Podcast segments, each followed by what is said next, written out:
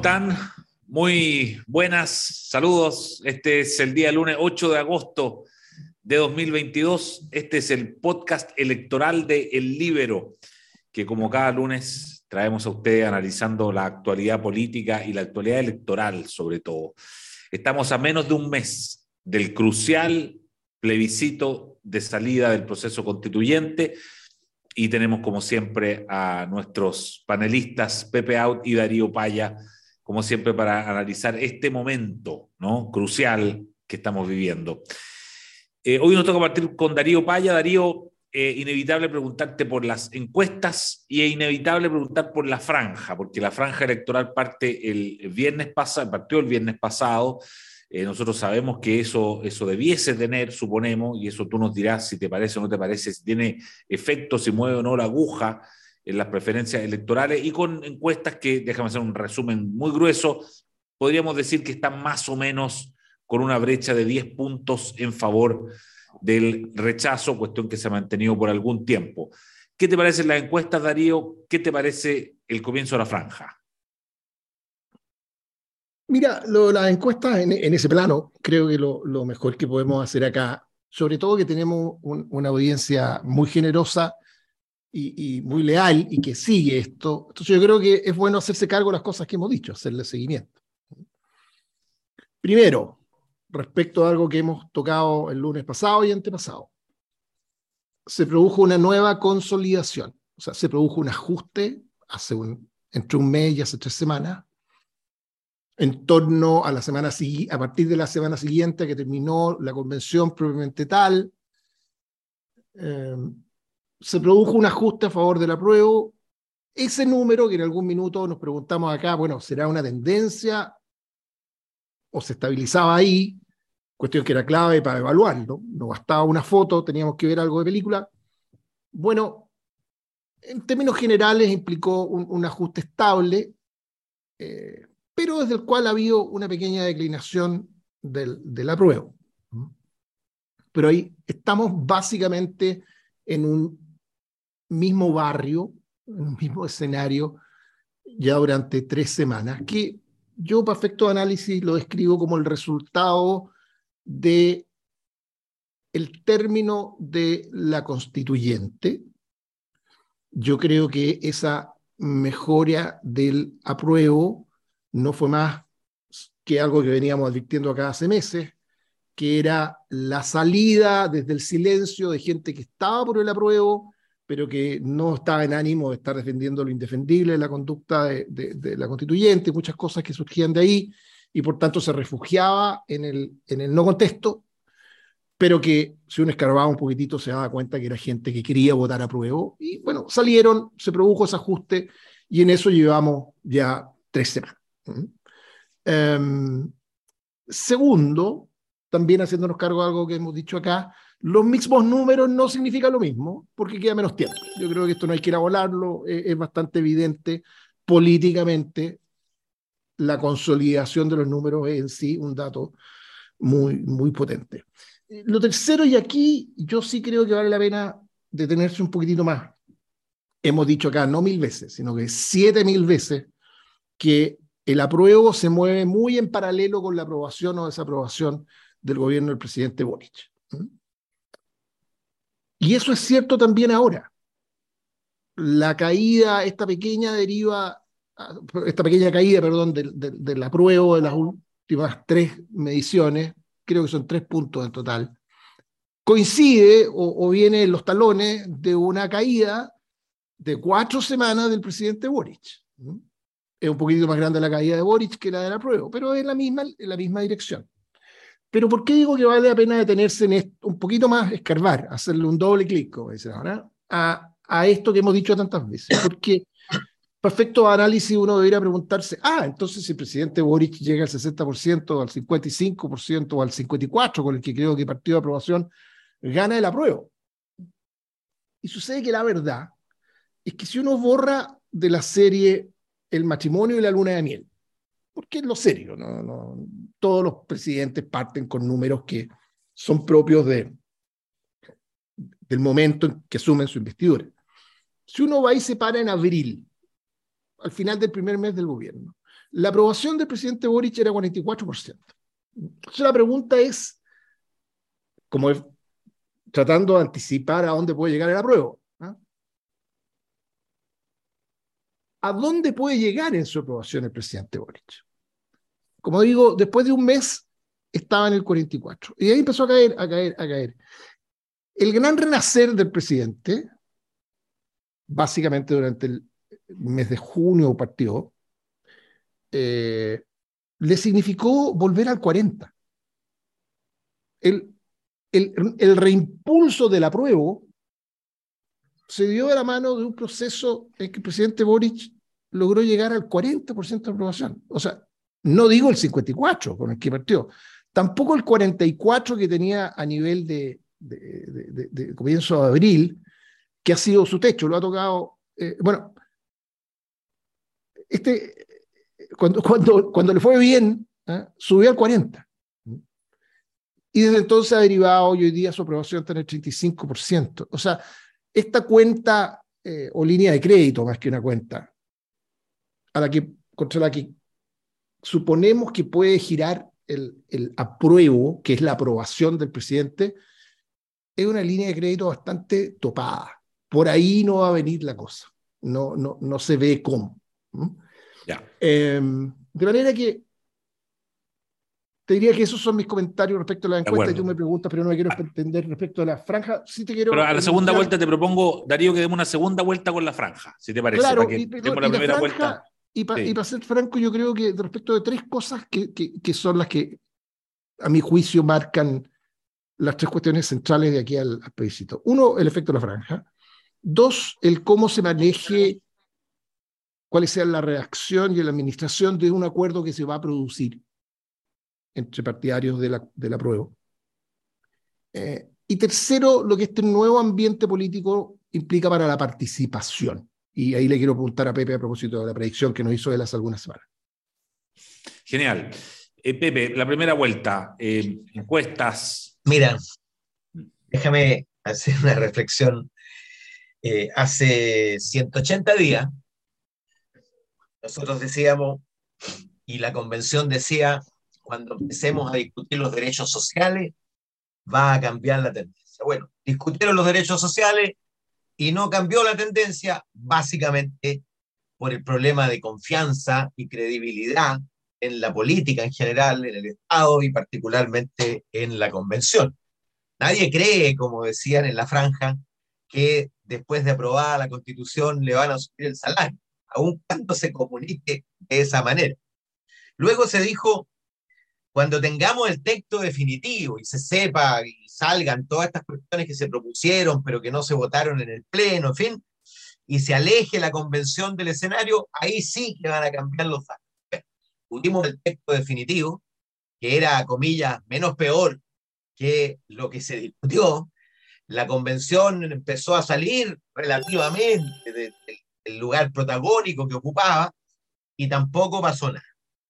Luego se dijo, vendrá Bachelet el apoyo de Bachelet, tú lo preguntabas mucho, va a ser incidente para cambiar la tendencia. Bueno, Bachelet dijo antes de leerlo primero y después de leerlo después, que estaba fervientemente en favor de la prueba, no pasó prácticamente nada.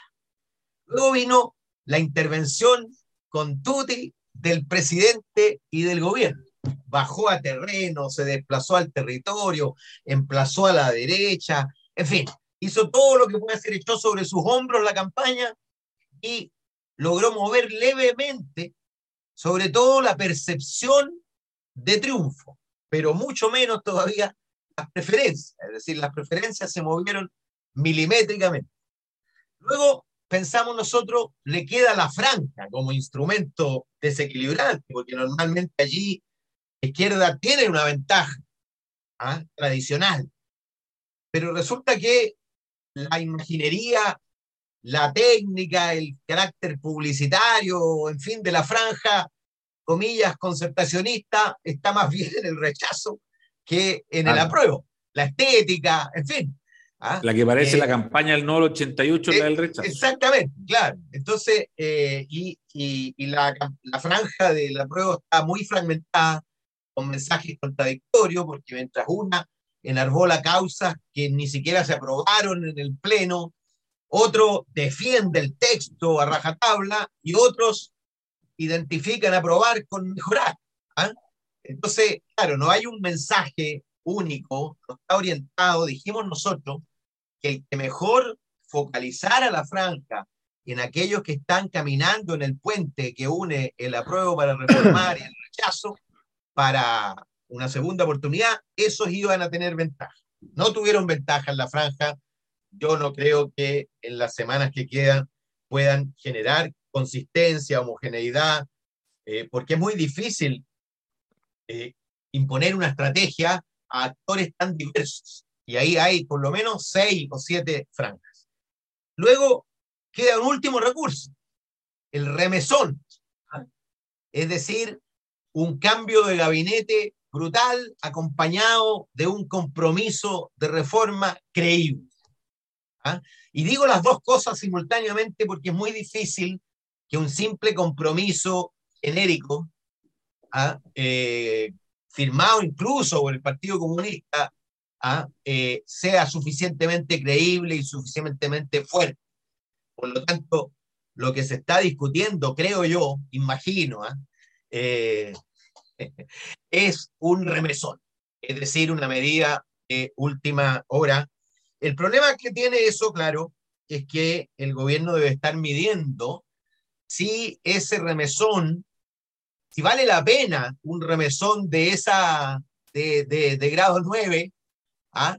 Eh, si la probabilidad de cambiar las cosas es baja, porque me quedo sin el remesón necesario para el día después que, que, que es indispensable. Para el 5 de septiembre. Claro, porque ¿qué dicen las encuestas? Primero que Boris pierde, el presidente Boris pierde lo que había ganado.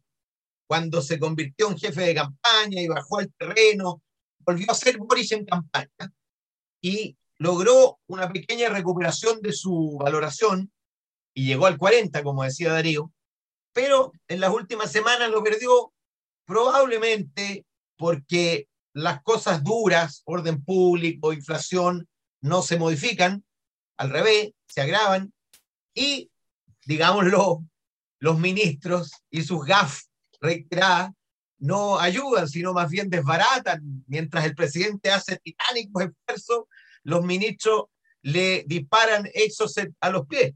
¿ah? Eh, y entonces lo que ha ocurrido con las encuestas es que pasamos de un 60-40 del mes pasado que estaba relativamente consolidado allí, a una consolidación en 56-44, que es lo que siempre pensamos por lo demás, que en la medida que se aproximaba la elección, iban a estrecharse los números. De hecho, mi pronóstico de hace ya un par de meses era 53 y algo, 46 y algo.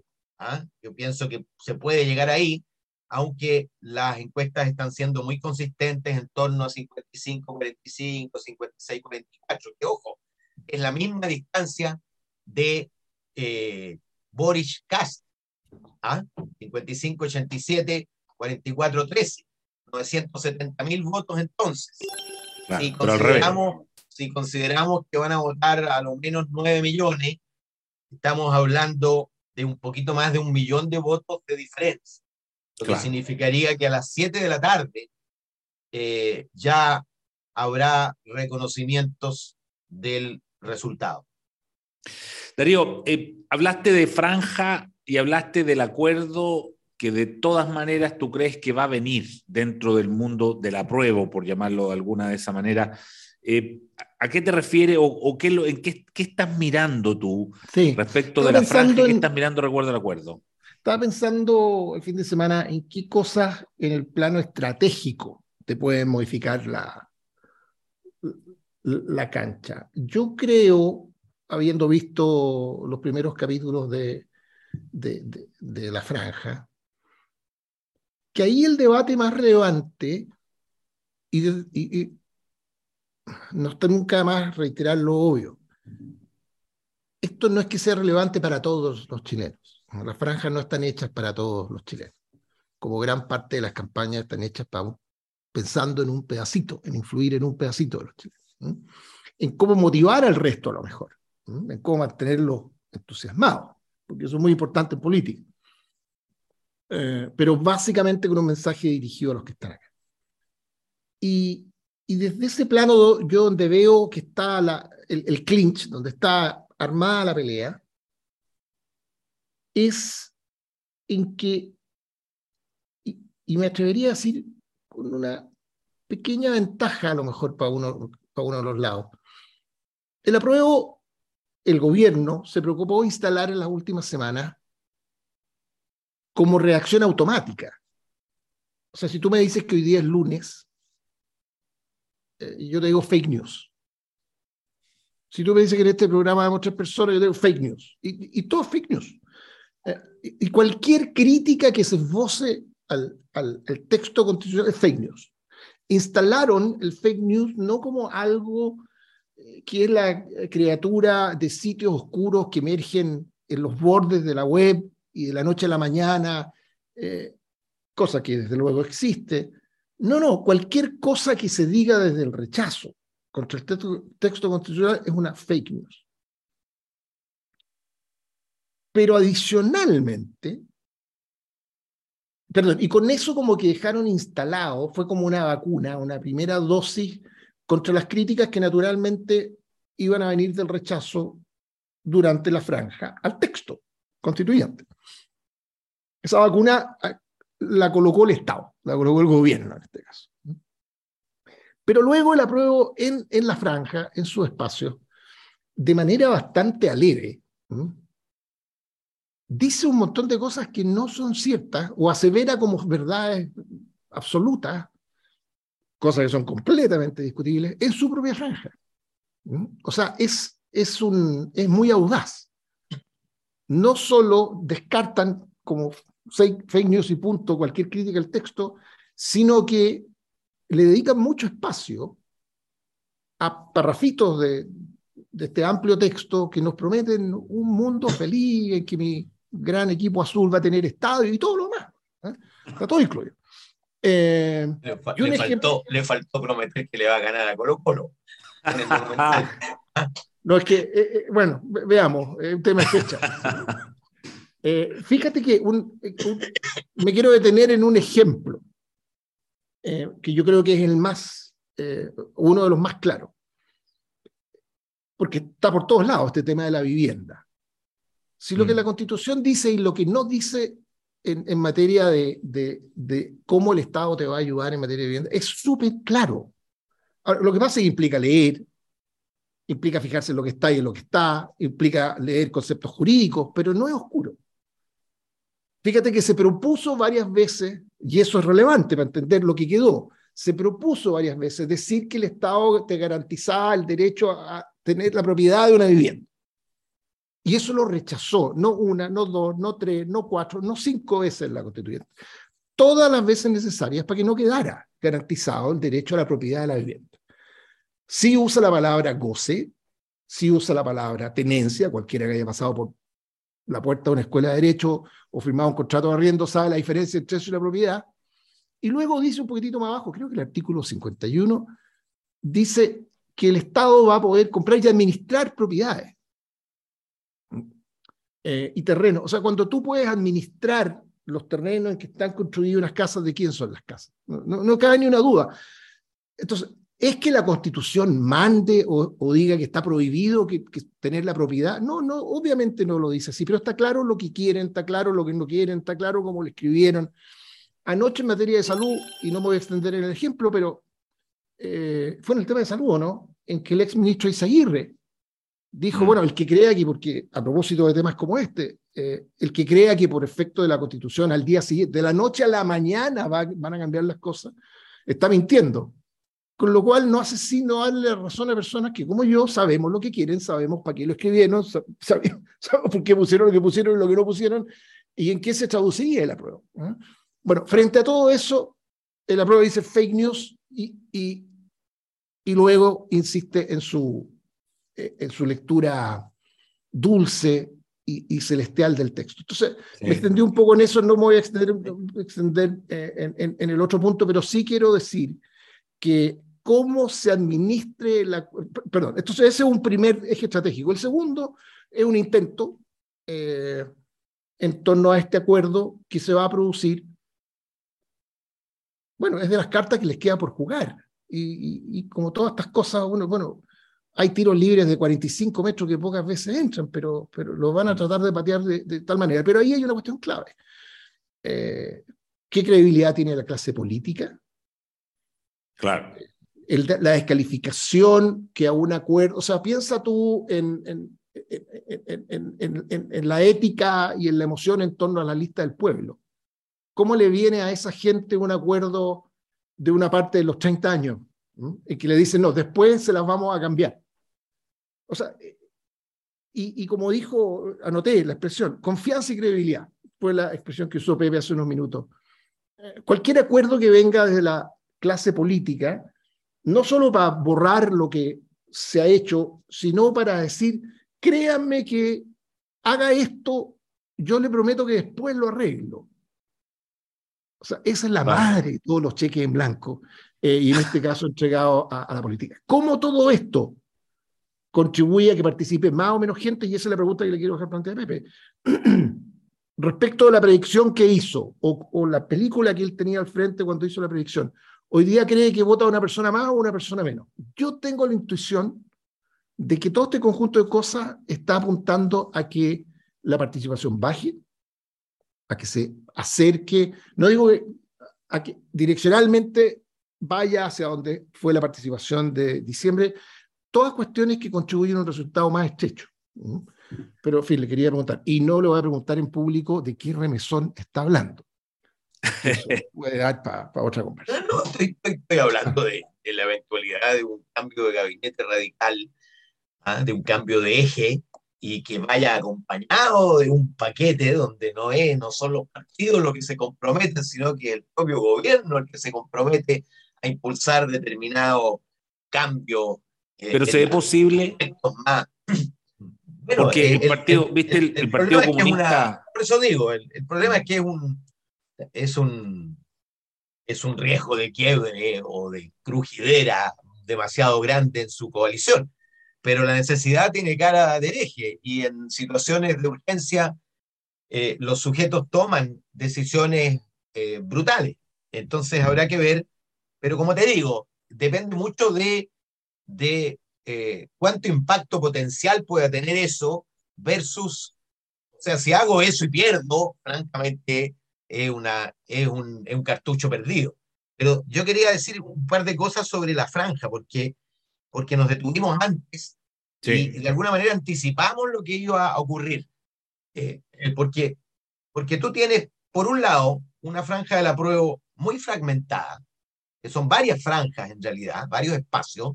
Tienes los movimientos sociales, tienes el agua, tienes los animales, tienes a prueba de dignidad, tienes el PS, tienes los radicales, tienes la DC, y tiene el PPD con los liberales. Por lo menos ocho espacios distintos que apuntan de manera muy diversa desde el punto de vista estético, ético, mensaje, etc.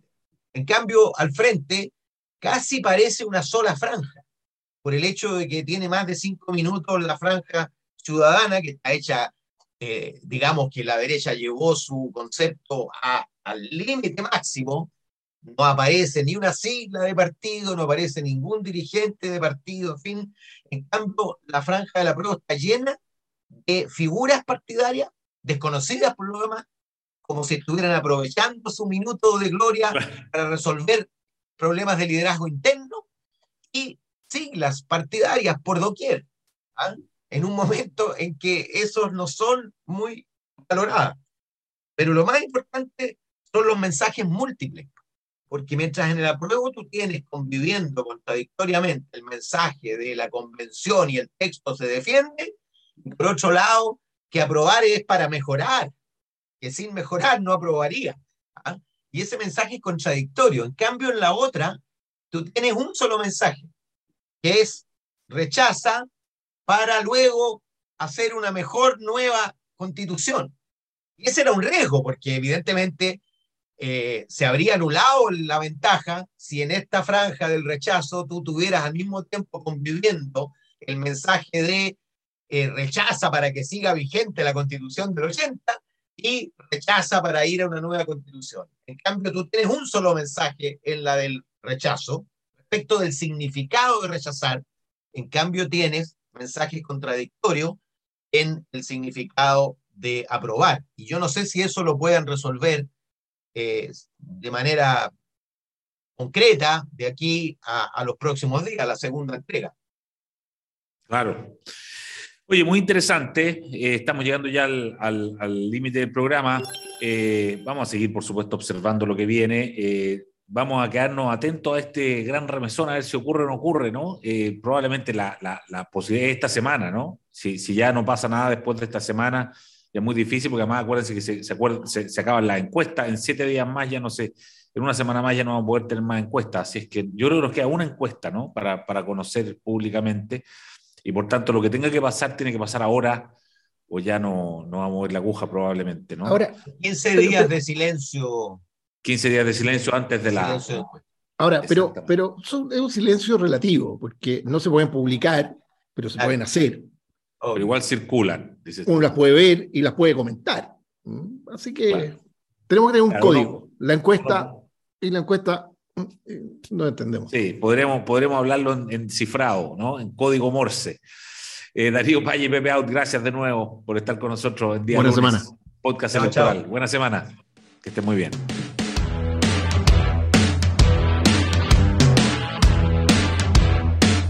El Libero, la realidad como no la habías visto. Haz que estos contenidos lleguen más lejos haciéndote miembro de la red Libero.